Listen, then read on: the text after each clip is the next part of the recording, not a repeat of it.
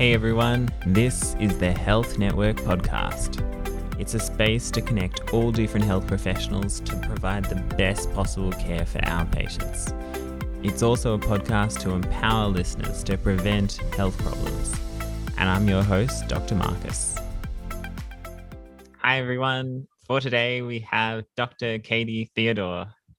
Dr. Katy, she's been a dentist, private and public, and she's also done a lot of research to improve the public dental healthcare system.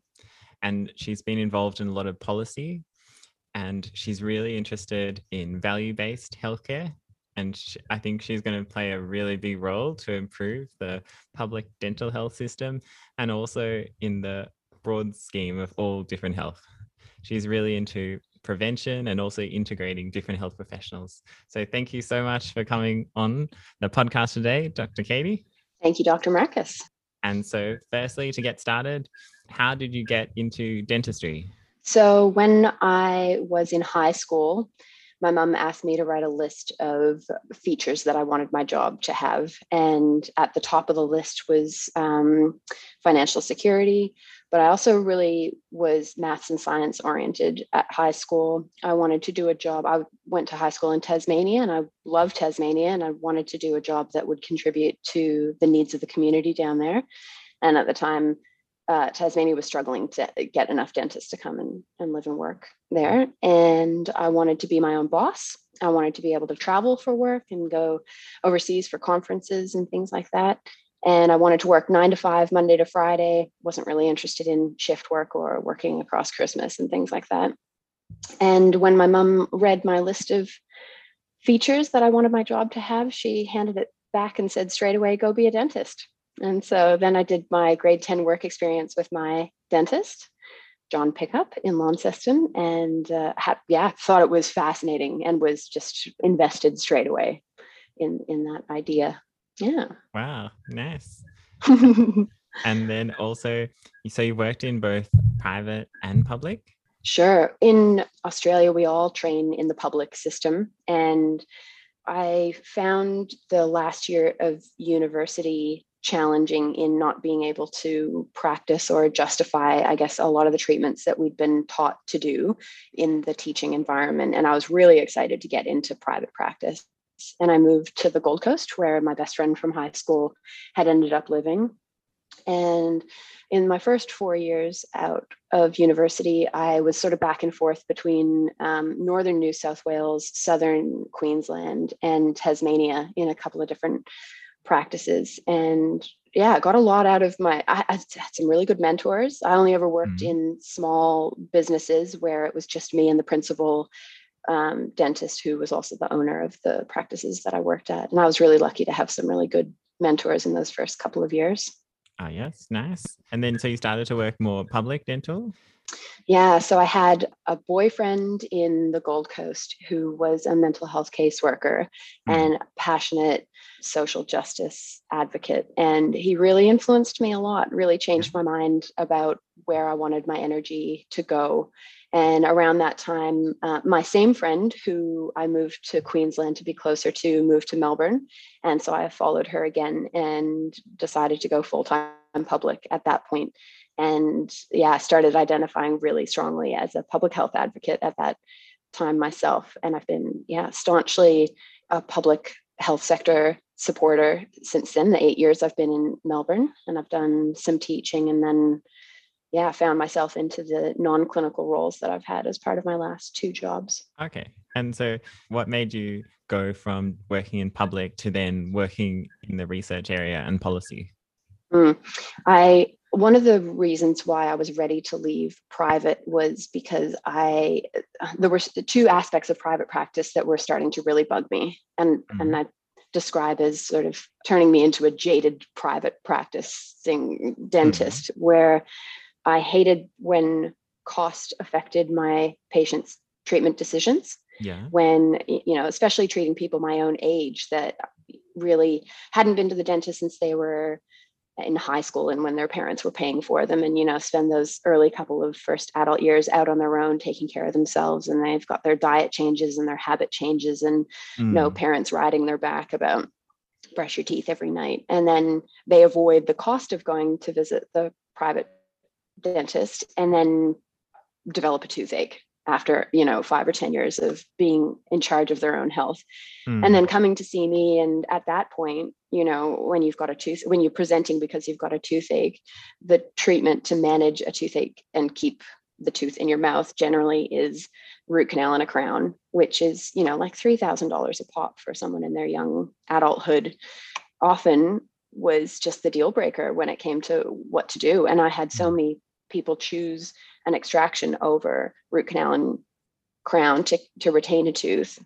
Mm, and it, it was just breaking. Yeah. Oh, it was breaking my heart. And mm. I hmm. thought that by working in the public sector where that where cost of treatment wasn't going to be the deciding factor would mm. be more satisfying for me. Yes. So that was one aspect. But also, you know, I I had high expectations about what I was going to earn in private practice. And I was really lucky that I graduated at a time when the chronic disease scheme mm-hmm. was being heavily utilized in the private sector. And it meant that I had a lot of patients. I was booked out, you know, the two weeks in advance, which was the perfect amount to be mm. busy and confident that you had you know patients coming in the door but not so overbooked that you were having trouble squeezing in emergencies or moving around your book it, for um, patient convenience and and personal convenience. And i was making good money being a good dentist and i felt really good about that. But inevitably there was always pressure from my employers to earn more or be more productive or maybe mm. you could try this strategy or maybe you could do more crowns or maybe you'd like to develop your interest in cosmetic work. And I was quite rejecting of that pressure to mm. to do more, earn more, because I felt like I was working hard and doing a good job and making good money, and that suited me just fine. And the pressure started to really get to me, and, and it didn't seem to matter when I moved practices. That pressure seemed to reappear inevitably all the time. So I was looking forward to that, you know, sort of having that aspect of things not pressuring me in the public sector. Yeah. Little did I know that the public sector productivity pressure is actually even worse. What I thought I was escaping in private practice actually mm-hmm. came down on me really hard in public. And I so frequently the system of the oh sure public dental yeah. funding. So in Victoria, we get paid based on DWAS. So the DWA is an acronym that stands for Dental Weighted Activity Unit, and it's aligned with our ADA system of coding treatment, you know, coding dental hmm. activity treatment with the three numbers. And so every treatment code has an associated value, um, monetary value. And so the more codes you perform, the more funding the place where you work gets to receive from the government. Mm. And, you know, there is no perfect funding model in health as far as i can tell anywhere in the world. So they've all got their drawbacks and things but my biggest issue with the funding scheme when i moved to melbourne and started working full time in the public sector was that the weighting seemed to be heavily treatment oriented so I went to university in Adelaide, where they've had a reputation for many years for being very conservative in mm, teaching and promoting minimally invasive and minimal intervention sort of practice. Right. So if you can justify not doing a restoration, then that's what you would do. You would focus on the more preventative and minimally invasive things. But that didn't reflect well in my personal productivity measures at, when measured by DWAS. It looked mm like I was being less productive than my colleagues by doing less invasive treatment. So and so I and less extractions. I yeah. yeah. I put a lot of effort into trying to educate my patients yeah. into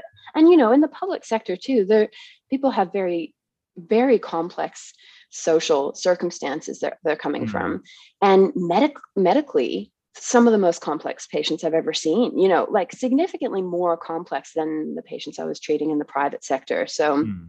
you've already got that extra sort of fear and complexity around managing a medically complex patient and mm. and then you're trying very hard to make sure that your interventions and your conversations and your rapport is all based around how can I help you? How can I put my energy best into our time together so that you get the most out of our interaction. And i mm. i thought that that was understanding my patient understanding their circumstances understand where they're at with their personal health and encouraging them to make healthy behavior changes. But that was not reflected well in in the productivity measures. And so in my performance management meetings i would get criticized and you know com- comparatively performing poorly compared to my colleagues. And i had while i had a lot of support from my manager who the senior dentist who was very empathetic about my approach. passion. Yeah. yeah and approach. Yeah. yeah. Um she she didn't wasn't really able to argue on my behalf too strongly with the uh, the layer of management above her who managed sort of the financial running of the clinic and things. And yeah basically it wasn't sustainable for them to keep a dentist like me employed if mm. I wasn't making the money that they then used to pay me. Like I couldn't, you know, I wasn't earning my way. Yeah. It's challenging because you can be like educating a lot of patients to actually prevent a lot more problems. But then yeah. you have to do the procedures to get the funding. So yeah. Yeah, yeah. it was it, it seemed tragic and so i kept trying to escalate my concerns up the chain of command and said like you know i i will back myself in this mm. approach to practice who do i need to talk to to complain about this yeah who do i need to talk to who's got the control to change this yeah and i guess eventually my concerns got escalated to DHSV, which is the mm. lead agency in Victoria who distribute the government's funding to the public agencies in the state.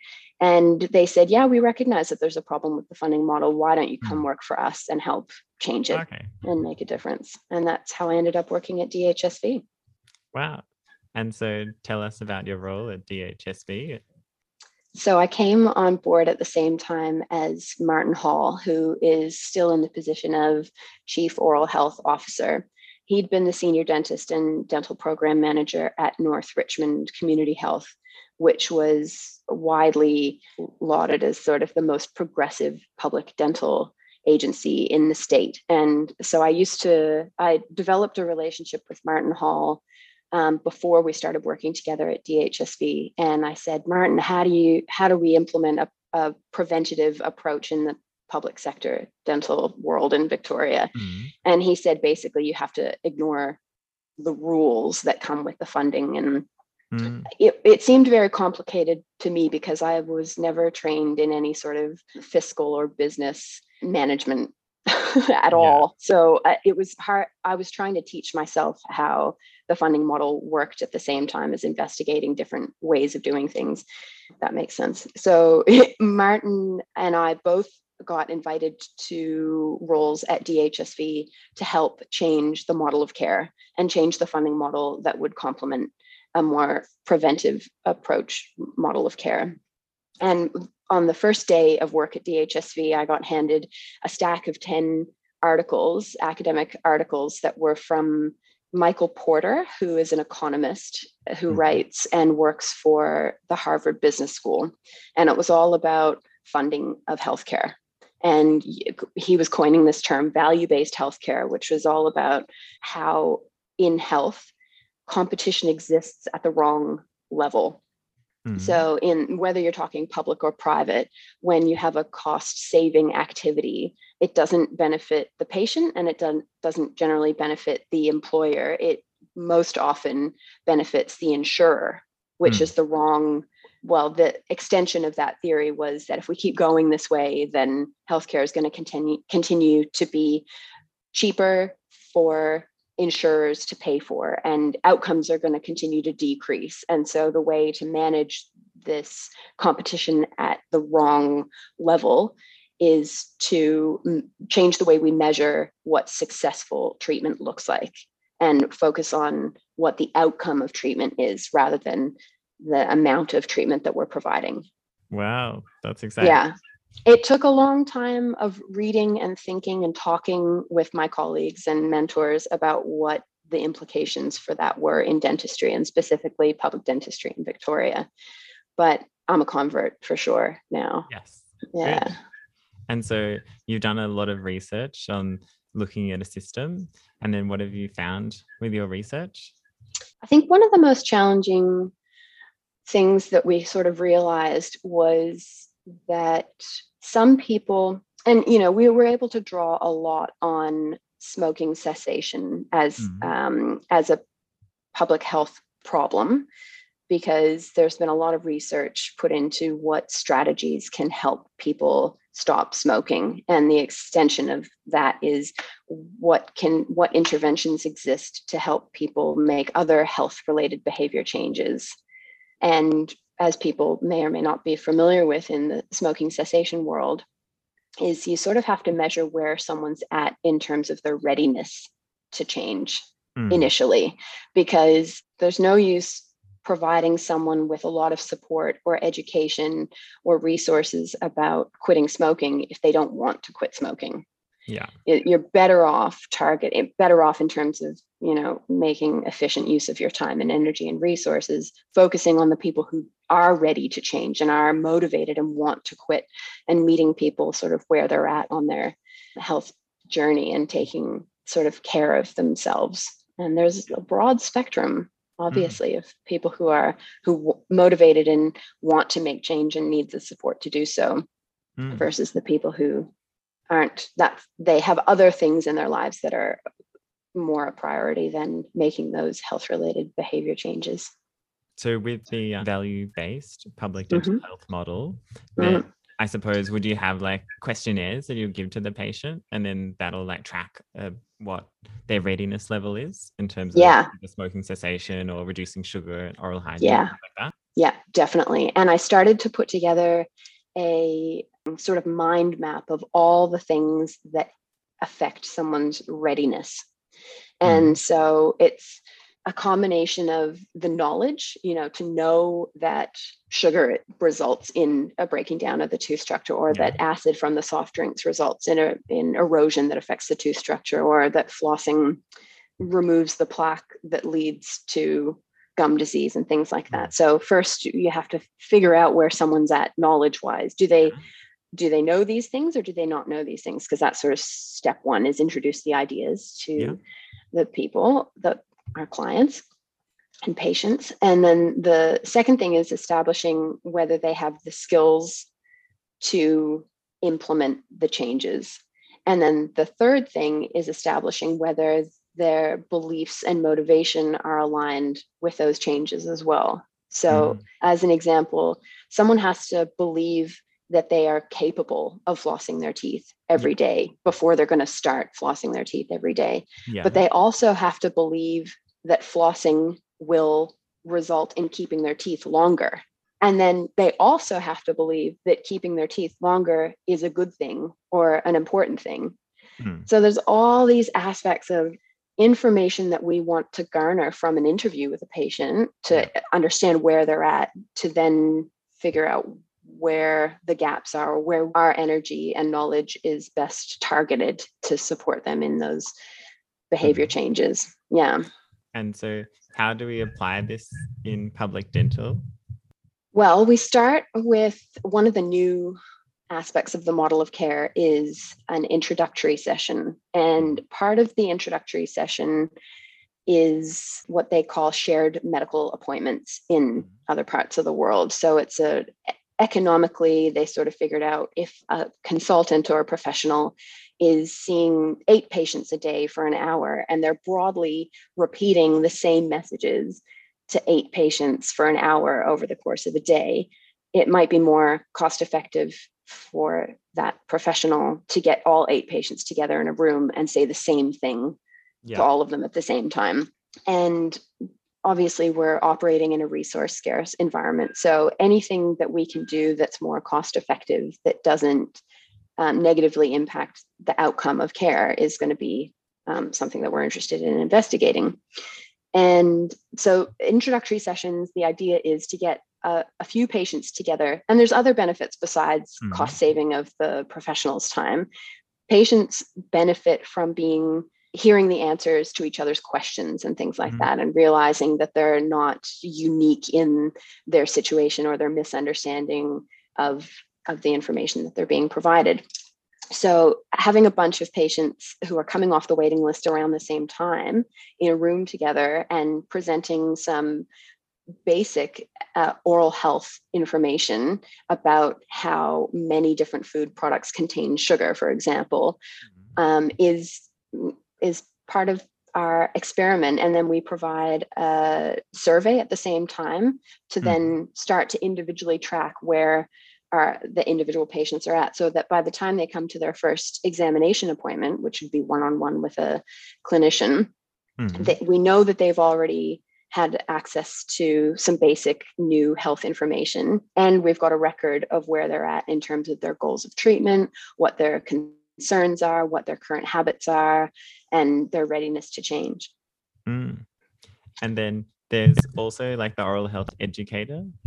And yeah. Yeah. So I think I've heard that they've been using those at Richmond. And yes. Yeah. So is that another aspect to the Absolutely. Yeah. Yeah. And in fact, the um, information sessions, the introductory sessions, were developed collaboratively with a sort of co-design approach buzzword co-design you know involving consumers in everything we do um, so we had consumers and clinicians at every level. So the dentists the oral health therapists and the oral health educators with the patients all developing these sessions. And actually the, the oral health educators are the ones that present them. So all the information that's provided is within the scope of the oral health educators who are our dental assistants that have extra mm. qualifications a certificate for in yeah oral health education okay cool. Yeah and, yeah. and so how would the funding be based? So would there be like questionnaires to judge like patients like education level? And would improving education be like one of the criteria for funding? Or how would it work with the funding? we've definitely yeah, we've definitely been trying to increase the value that our preventative item codes have in terms of DWAS as an incentive for clinicians to use those item codes more. Or, because or, similarly, yeah, instruction. Yeah. Yeah, advice. and diet advice. Exactly. Yeah. Smoking cessation. Because the same is in the private sector. If you don't get any rebate from a, a private insurer, on those items what's what incentivizes you to do it it mm.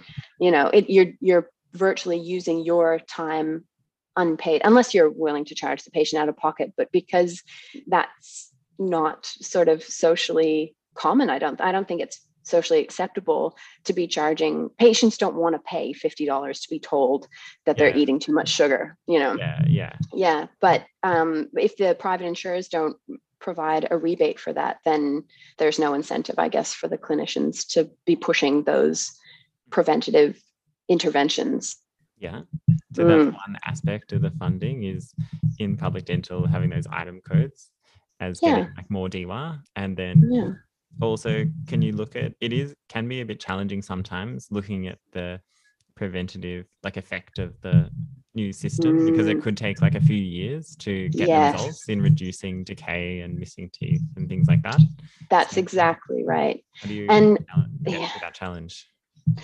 I mean, what's complicated about that too is whether we're talking about the the public health stats on a on a population wide level, sort of the epidemiological measures of successful treatment through the public sector versus an individual measurement of do, did this person improve their health by going through the public sector mm. course of care and i think that speaks to the limitations of the popular measurements that we use mm.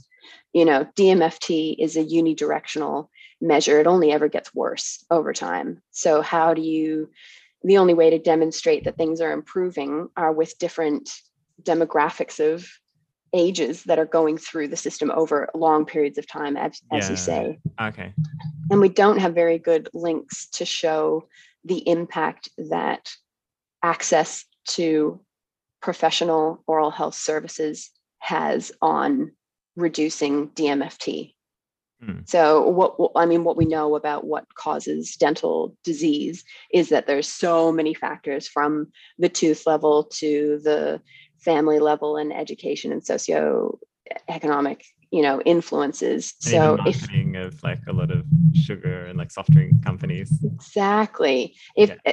if access to to services only can be attributed to 10% of what someone's oral health measure is, mm. then we're only going to see 10% change as a result of a model of care in the population's oral health statistics sort of thing. Might be more effective looking at individuals and their improvement over time in terms of like their motivation and the education that they're at.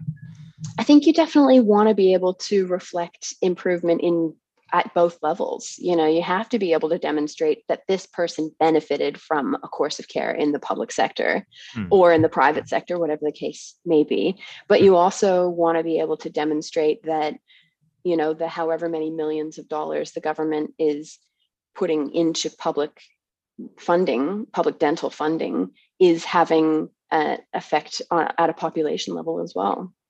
Cool. Mm. It's complex. It's but it is it's important, you know. Yes. Yeah.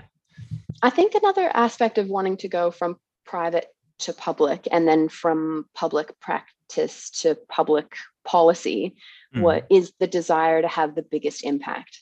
Yes. Because I think you get a bit well, I I got a bit frustrated thinking, oh, I'm, I'm working so hard, I'm putting so much energy in trying to improve my patient's health, mm. but I can only ever sort of do that one patient at a time and I want to have a bigger effect on a bigger scale. I felt like I could maybe have a bigger impact if yeah. I worked at a policy level. Yes. Mm. And then so you've been working with the ADAVB as the policy and research manager. So how's yes. over there? Oh, it's so great. I just had um, six months in the new role. Yeah. And while my title is policy and research, I'm also part of the team that does the predominant amount of advocacy and health promotion work as well. Mm-hmm. So that spectrum of policy research, health promotion, and advocacy is very varied, if that makes sense. And uh, and I, it's very stimulating for me to have yeah, oversight out of all these activities on, on, in all those different areas of dental practice. And I feel privileged to be uh, a clinician and to I, I feel very uh, empowered to have influence in this current role, which is feeling really good yeah. for me. You can make a mm. really big impact on a lot of people. And so, I hope so. yeah. And also how do you integrate different health professionals? Yeah. Talking about like looking at sharing of medical records. Yeah. Yeah. I did some work around my 30th birthday in Central Australia, an organization called um, RAC, the Remote Area Health Corps. And I highly recommend that experience for all dental clinicians. I, I know in our profession, we have a fairly good attitude towards volunteer work and pro bono work. And I think a lot of dentists work do volunteer work overseas mm. but i would definitely encourage people to focus on you know sort of our own backyard in terms of uh, areas that need a, a lot more support and central australia was challenging in in so many ways but my favorite thing about practicing in central australia was that there is very good use of my health record as a shared medical record that all the health mm-hmm. professionals in any given community use and have oversight of and it was just incredibly helpful for me and you know so many challenges about working in central australia including language barrier mm. you know hmm. lots of the patients that i was seeing didn't speak English, had hardly any English at all. And some of them, again, the most complex medical circumstances that I've ever come across in my life. And so that combination of a significant language barrier without um, the support of a translator uh, really relied heavily on the computer and health record uh, to to to be across what someone's medical situation mm-hmm. was, and that's what really helped me um, see in practice what I figured the, the theoretically shared oversight over a medical record would have so many benefits, but I was really able to see how that worked in practice during my time in Central Australia. And I'm a, very strong proponent of uptake in use of my health record by dentists and other health professionals so that we can communicate better um, about patient care. Yeah, I do find that there's often older patients and then they're taking a lot of medications and then yeah. they can't remember all the medications exactly and, and the exact dose. And it would be yeah. easier if there was some online system that you can easily access. For sure. And even things as simple as diabetes management. You know, I'm I'm teaching the Bachelor of Oral Health students at University of Melbourne at the moment, and they're trying to get a handle on what constitutes well-controlled diabetes versus poorly controlled diabetes. And when your patient can't tell you about the blood glucose levels, or they're not measuring their own blood glucose levels, or they don't know what an HbA1c is, it's quite hard to support the student in learning and understanding those uh, details if they don't have access to those details. And the only way we have of communicating with other health professionals is virtually letter writing. And, mm. you know, speaking of letter writing, there's an item code that doesn't have any activity, yeah. you know, associated with it. And you don't charge a patient to write a letter to their doctor. But, you know, so the incentives of of that interprofessional communication and collaboration are could be better for sure. Yeah. Whereas if you have oversight over the patient's medical record and you can see what their HbA1c results are going back the last five years, it's so convenient. Mm. So currently, I think there is a system where people can share like the medical records. Mm. And then how does that work and how do professionals and patients like get involved with that? They I think one of the reasons why my health record has not had very good uptake in mm-hmm. Australia is because there's a lack of confidence in the security of the information. Okay. Yeah. Yeah. And people have, I think the general public has uh, reservations about sharing sensitive health information. Mm. And I think that the people who administer my health record as a program and as a record need need to do more to promote um, and alleviate people's concerns about that. And I don't feel that the advantages of using a shared health record have been very heavily promoted. And it's only mm. because of my experience in Central Australia that I feel like I understand the benefits, you know. Yeah. Um, and as clinicians, we can register with the my health record system to yeah. have access over our patients okay uh, cool. the patients that we that are signed up and using yeah. my health record we can have access to those records we can have we a want. link in the show notes below if uh, yeah let's do that that's a great idea yeah. that's a great idea and for patients who are interested in being able to share health information with other health professionals to provide really good quality care then what can they do Oh, I'm very much in support of patients trying to log on and trying to figure out how to access their own medical records. But yeah. a word of warning, it's not easy. Mm-hmm. I tried to do it myself to get my own record sort of uh, up and running, and it's complicated. I had yeah. to call Medicare and be on the phone waiting for ages. There were multiple logins with multiple passwords, and the information's not set out all that clearly. So you do have to have not only good health literacy, but good technological literacy to mm. to figure it out. But you the more we can help and have some steps to make it a bit easier. That would be a really good idea too, or just advising people to ask for help from their more technological savvy family mm. and friends or support workers if if they're available to yeah. to get that up and running for the benefit of themselves and their health professional care team.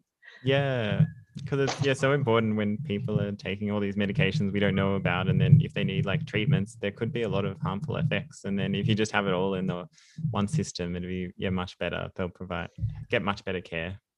I think often people don't, uh, general public make assumptions about what information is relevant to a dentist and what's mm. not. Yeah. And so even things like mental health, like mm. I, th- I think patients would think, oh, what does my dentist need to know about my mental health? Of course, not understanding the side effects of common mental health edu- um, medications have on saliva, which is obviously a risk factor for dental decay and things like that. Not to mention people's different life priorities. You know, if they've got unstable mental health, that means that they're constantly worried about you know family dynamics at home and harm you know a safe and harmonious living situation being told to floss every day is just not high on the priority list for someone with unstable mental health. Uh, but if they don't think to share that with the mental with the dental clinician, how are we to know? And it's a good example of information that would be helpful for us to have access to without necessarily needing to probe with a patient and perhaps making them feel uncomfortable during our if if rapport is not not super well developed at that point in the care yeah journey we should really have yeah a holistic approach and yeah really all the body is like connected and if we're working mm-hmm. on as dentists then it's really connected with the rest of the body. There's a whole lot of conditions which can affect the mouth and then the mouth can affect the rest of the body. So yep yeah, yep. sounds like a great idea having it all in the one place. Mm. health and then also yeah how do you focus on prevention of health problems? I think i heard before that you've been a bit of a sweet tooth in the past. Oh yes i had yeah i've always been a sugar fiend actually yeah. my whole life my first job when i graduated from university um, was at a small practice where the lead clinician had every single patient using an electric toothbrush and a water flosser Mm. And I swear I did not see caries for for six months after graduating uni. Just everyone had fantastic oral hygiene. Wow. And I started to get the sense that it didn't really matter what your diet was doing if you mm. kept your teeth very clean then mm. you could mitigate that risk. And so for a while, I was peddling this philosophy that oh, eat whatever you want, just clean your teeth well afterwards. And that yeah. that was my own personal approach to my oral health, mm. um, which surprisingly I have very low DMFT considering how much mm. sugar I've consumed over my life. Yeah, uh, and it wasn't um, until I moved back into the public sector that I sort of realized that that wasn't appropriate advice for everyone. I guess mm. um, in hindsight, I was working in a very high socioeconomic area at the time. And what I know about the social determinants of health, there are obviously a lot of other things other than someone's sugar consumption and how well they were taking care of their teeth that was affecting oral health. So uh, then uh, my my younger brother's a smoker, and that's something that's always that I've always found very challenging to think about because we were raised um, both of us very with very strong messages negative messages about tobacco and about smoking and i hmm. just couldn't understand why my younger brother knowing what we knew about how bad cigarettes are would still choose to smoke Hmm. And then as time went on, and I would challenge him more and more about why don't you stop and why haven't you quit and don't you care about your health? He started to turn around on me. Well, what about your sugar addiction? And I was very defensive about that for a long time. But the yeah. more I thought about it and the more research I did into um, addiction and overcoming addiction, I realized that, yeah, my sugar addiction is a very real thing you know there was a popularity of sugar-free diets there for a while that lots of my friends were experimenting with and the idea of going without sugar for me is it sounds like an impossibility to me with mm-hmm. my relationship with sugar so the question how do we focus on prevention i think get, being non-judgmental when it mm-hmm. comes to different people's priorities and things that some people find hard that other people don't find you know some people find only smoking one cigarette a day easily or a week mm. easy and some people the idea of quitting smoking is an impossibility the same as to me the idea of giving up sugar entirely seems like yeah. an impossibility yeah. i think being a little bit gentle and gentle and non-judgmental about what people find easy and what people find hard is a good place to start. Yeah. So then you like um gradually look gradually reduce sugar. Yeah, and yeah. I, am lucky in that I, you know, so well educated from the mm-hmm. dental degree to know what I can do, what protective actions I can take to mitigate the risk that I introduce to my own oral health by yeah. consuming sugar. So I'm quite good at like chewing a piece of sugar-free gum after I've had a sugary snack. Uh, yeah, yeah, yeah. Or using uh, it was a gift from my students one year, um, a, a, couple of tubes of Neutrafluor toothpaste because they knew what a what a sweet tooth I ah, had, and they. Yeah. thought that they'd implement the the teaching that we'd gone through through the course of the year and wanted to help me save my teeth things yes. like that yeah. yeah. so yeah i've got the strategies i drink a ton of tap water oh yes good. You know and things like that so i know what to do yeah but good. yeah. Yeah that's good. Yeah i'm i admit i'm also yeah a sweet tooth and i've had a ton of sugar. And what do you do to mitigate your personal risk of yeah so caries? I feel like it's something where you can't just like snap your fingers and then just immediately quit sugar. It's something that can be very difficult like you have a lot of strong cravings and so i find it's something that usually if a patient is having like maybe four teaspoons of sugar in their coffee then um, we'll ask them like oh do you think you could um, go down to three teaspoons of sugar um, next week? And then maybe you might see them like a few months later and then look at reducing further. And then i feel like it's much easier just taking like gradual steps and then it doesn't um, impact them too much and they find that easier yeah definitely and in terms of health psychology it's also very interesting to me that we rely on these self-reported mm. measures of improvement right like mm. if hmm. you if you had a patient who had four teaspoons of sugar per coffee mm. and you said do you think you could cut down to three and they said yeah i'll give that a go and you hmm. saw them a few months later you know you ask them again and they may tell you that they've reduced even mm-hmm. if they haven't reduced mm. or you know how how that interaction between professional and patient works is very much on trust and openness and honesty and you know mm. we make the assumptions as clinicians that our patients are being totally transparent with us but there's definitely incentives where uh, people try and protect themselves from judgment by being dishonest about their activities or their improvements because they want to please yes. they want to keep you as their, their professional sort of happy and they want to be a good patient mm. and they don't want to disappoint and things like that so there's a lot of yeah, yeah i think it's a lot about finding what their education level is at and if they are aware of the damages of having a lot of sugar, whether with their teeth or whether with diabetes or other things.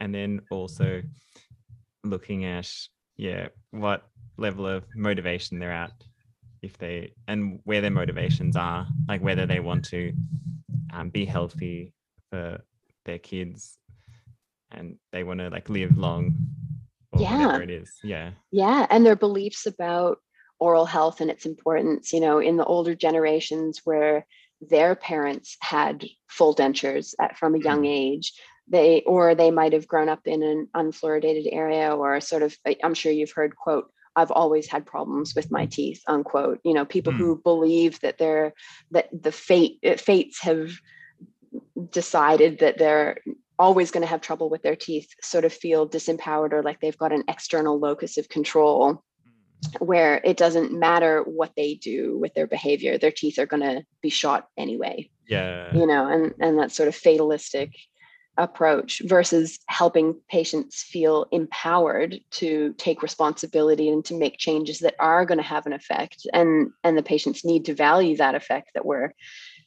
peddling mm. there's a lot of psychology wrapped up in yeah. that and i think it's good to ask them ask the patient what level they're at, what stage they're at in terms of reducing yeah. the sugar. And then, yeah, also looking at what they think they can do as like yeah. their first step. Yeah. Yeah. Yeah.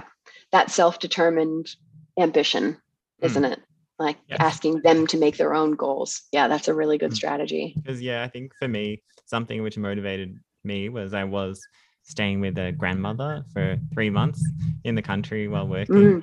Mm. And yeah, she said that her partner had died with complications related to diabetes and then she was about to die as well and then she didn't have any sugar in the house. And then i was thinking oh if i keep eating all this sugar then yeah i could die from like diabetes. And then also another housemate um, his father a leg amputated and went blind in the space of a few years from complications with diabetes. And then a lot of people they don't realize that these terrible things like could happen if they do consume like crazy amounts of sugar or whatever the behavior is. And so i think it's that you hear like a lot of marketing of like soft drink companies and it seems like it's a cool thing to do but sometimes Mm. you don't know about all the consequences until it's too late. So I think it's really good to make people aware of the consequences so then they can like live your happy lives without like regret. Yeah. Yeah. Yeah, that's brutal. It's and alcohol too in our culture. I think Yeah. there's quite a bit on Netflix and things, you know, the truth about alcohol and um, addiction, which is an Australian sort of uh, Alcoholics Anonymous panel, or um, you know, people that are getting together and, and talking and trying to raise awareness about the problems that we have with the social acceptability of consuming so much alcohol Hmm. when we know how bad it is. And it's very interesting to look at those public health measures like plain packaging on tobacco Mm. and and the increasing taxes on alcohol and discussions about the potential of putting on a sugar tax as well Hmm. you know it's it's good it's cool to see the research and the implications of major public policy decisions like that on people's behavior although there is evidence to show that things like taxing tobacco taxing alcohol and taxing sugar often affect the people in the top socioeconomic band most so the people who well educated and have the supports around are find it the easiest to make the change which Mm. actually over time increases the disparity of health between Mm. our top socioeconomic group and the lower socioeconomic groups so Mm. it doesn't actually have the effect on the people who are suffering the most Hmm. from those those activities Okay. And that's why you'll introduce the value based healthcare system and then educate a lot of the people. well, we've got a lot of figuring out to do about what drives behavior. And uh, actually, one of the other things I wanted to put in the show notes was the book Nudge, Yeah. which is written by a behavioral economists about the influences on health related behaviors and Mhm. making health related decisions. There's a lot that is um, actually, I was going to draw from another example from Central Australia about tap water being of very poor quality in Mhm. some of the remote communities, and people have to buy bottled water if they want to consume water. And Coke is cheaper than water in some parts of Wow. Australia. Like that's shocking and terrible to me. But some of the more progressive or health conscious communities have chosen to put water at the front of the store and Coke at the back of the store or Mhm. water at eye level and coke more hidden and sort of those changes which can happen you know in in any given community can have huge amount of benefit that Mm. doesn't get measured or doesn't get captured Yeah. if we're not putting in um, a concerted effort to measure it Mhm. And what is the nudge effect and the book about nudge? I guess nudge is sort of the things that we can do to help. Okay, so the book, which I'm not all the way Mhm. through yet, I Yeah. might um, disclaim. Yeah. the book talks about the differing attitude towards autonomy and independence in Mhm. decisions, which I think can be um, illustrated by the American culture. You know, the American culture developed from a desire to escape the the government and the control of the hierarchy in Mm. the United Kingdom and people wanting to make their own way in the world and make their own decisions and be independent and make their own luck. And I think that that culture has continued over many generations and people are very resistant to being told what to do Yeah. And we we all value a, a degree of independence and and things but the book the argument the book is making is that some degree of sort of a i forget the term they use it's like a paternal paternal democracy or something like that where they are explaining that us using the information we have from subject matter expertise to help guide decisions in a way that's going to benefit the individual and the society Mm. are not compromising people's ability to make their own decisions, but they are helping people to make healthy decisions easier. Mm. For example, putting water at the front of the store and Coke at the back of the store Mm. is a nudge.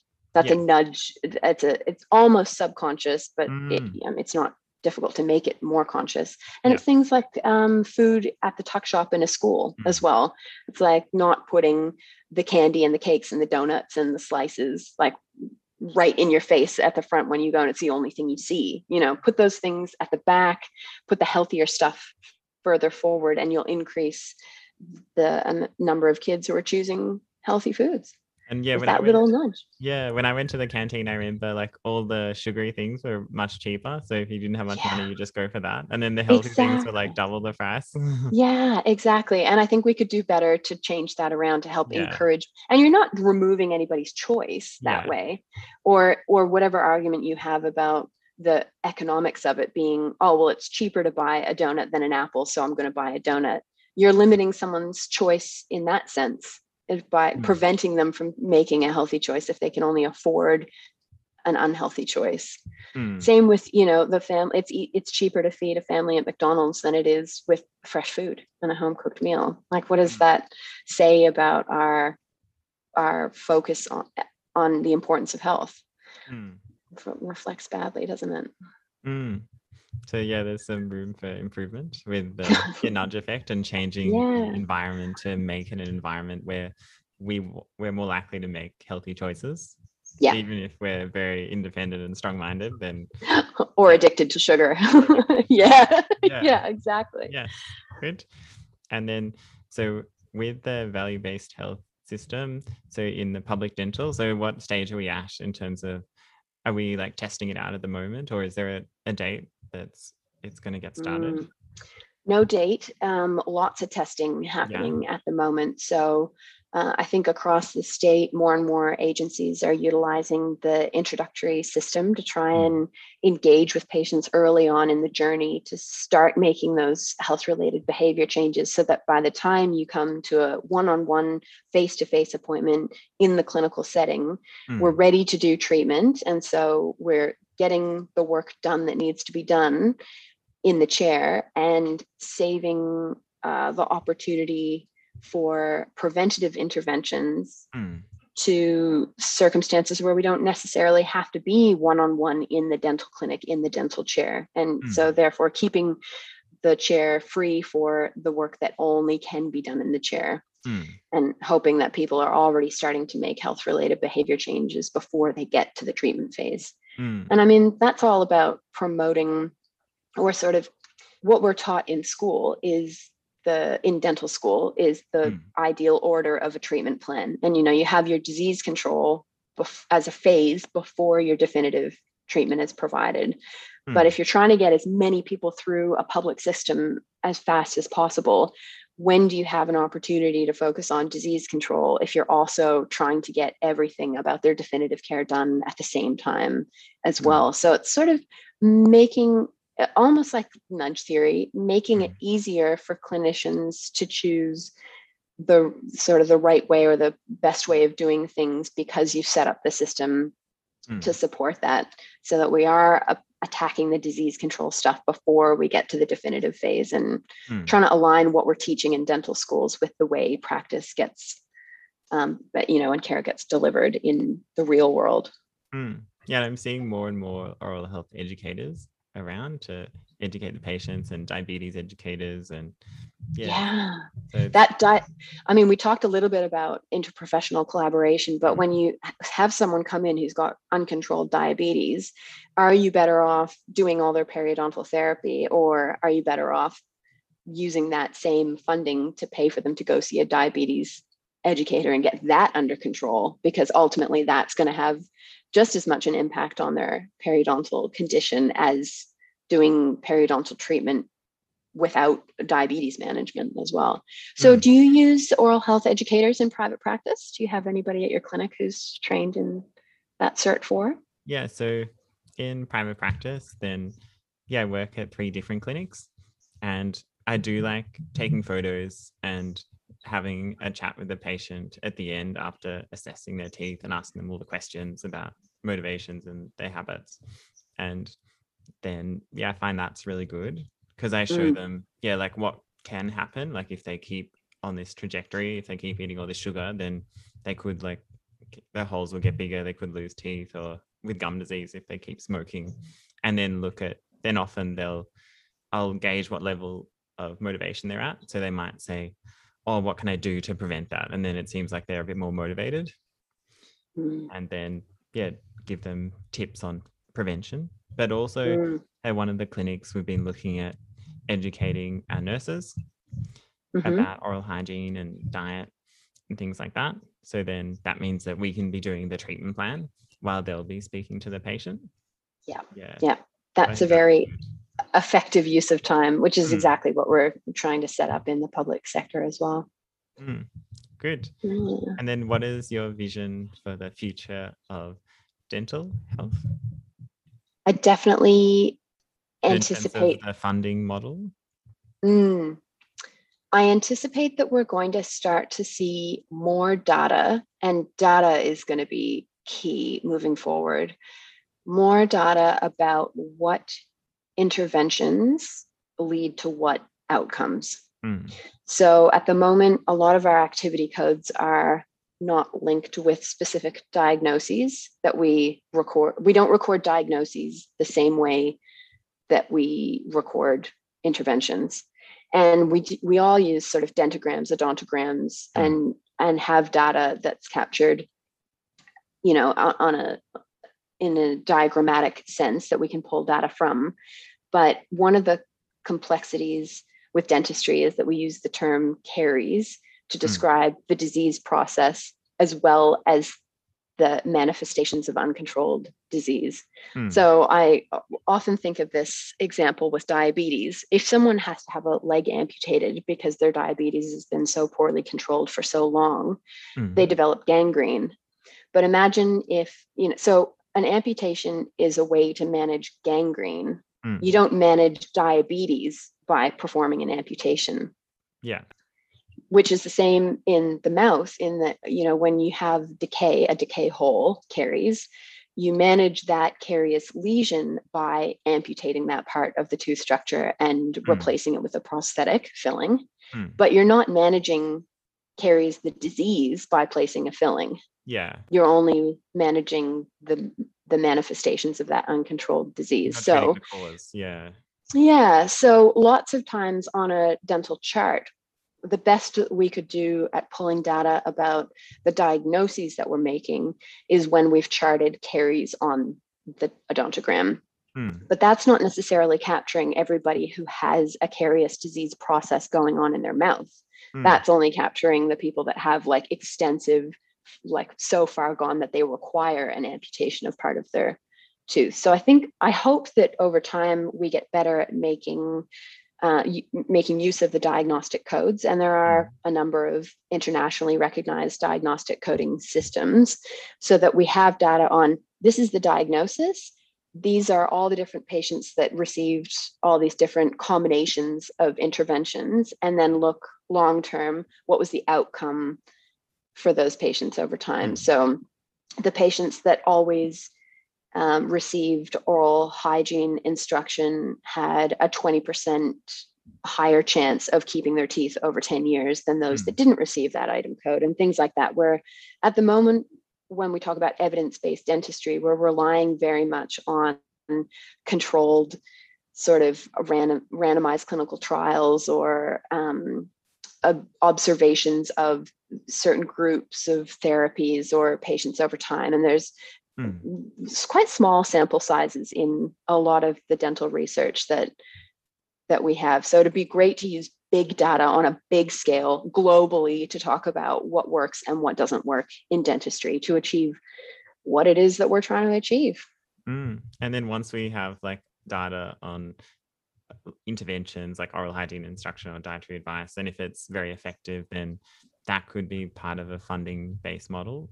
Yeah If yeah it's we're seeing a really good significant effect, then the funding, if it keeps improving, then the clinic will get like funded Yeah. more. Yep. And not just data from our dental software either, but like I was talking about, the shared medical record with data from a, all aspects of a patient's health. So Mm. we can see that patients who have diabetes and periodontal disease are, you know, however much more percent likely to recover if you've managed their diabetes before their perio disease or whatnot and whatnot. These patients with mental health issues been on this mental health medication are more likely to suffer from the result of a dry mouth unless they've also seen a dietitian at the same mm. time and you know mm. all things like that wow that's really cool so there's a lot there's a lot mm. of places we're, we're going to go in health i think yeah it's really like groundbreaking work in dental and then also in all of health and yeah, yeah. you're doing amazing work to yeah, integrate the different health professionals and focusing on prevention and policy and making a big difference to a lot of people Thanks, Marcus. Sometimes it feels like we should be further along this journey than we are, but you know, slowly, slowly, and and I guess we'll get there eventually. We're, we're all just doing the best we can, aren't we? yes. Yeah. Wonderful speaking with you today, Dr. Katy. Thank you. Thank you so much for inviting me to participate in your show. And yeah, it's been great chatting. And yeah, look forward to more of the policies and the research and things that you're up to. Stay tuned. Yeah, good.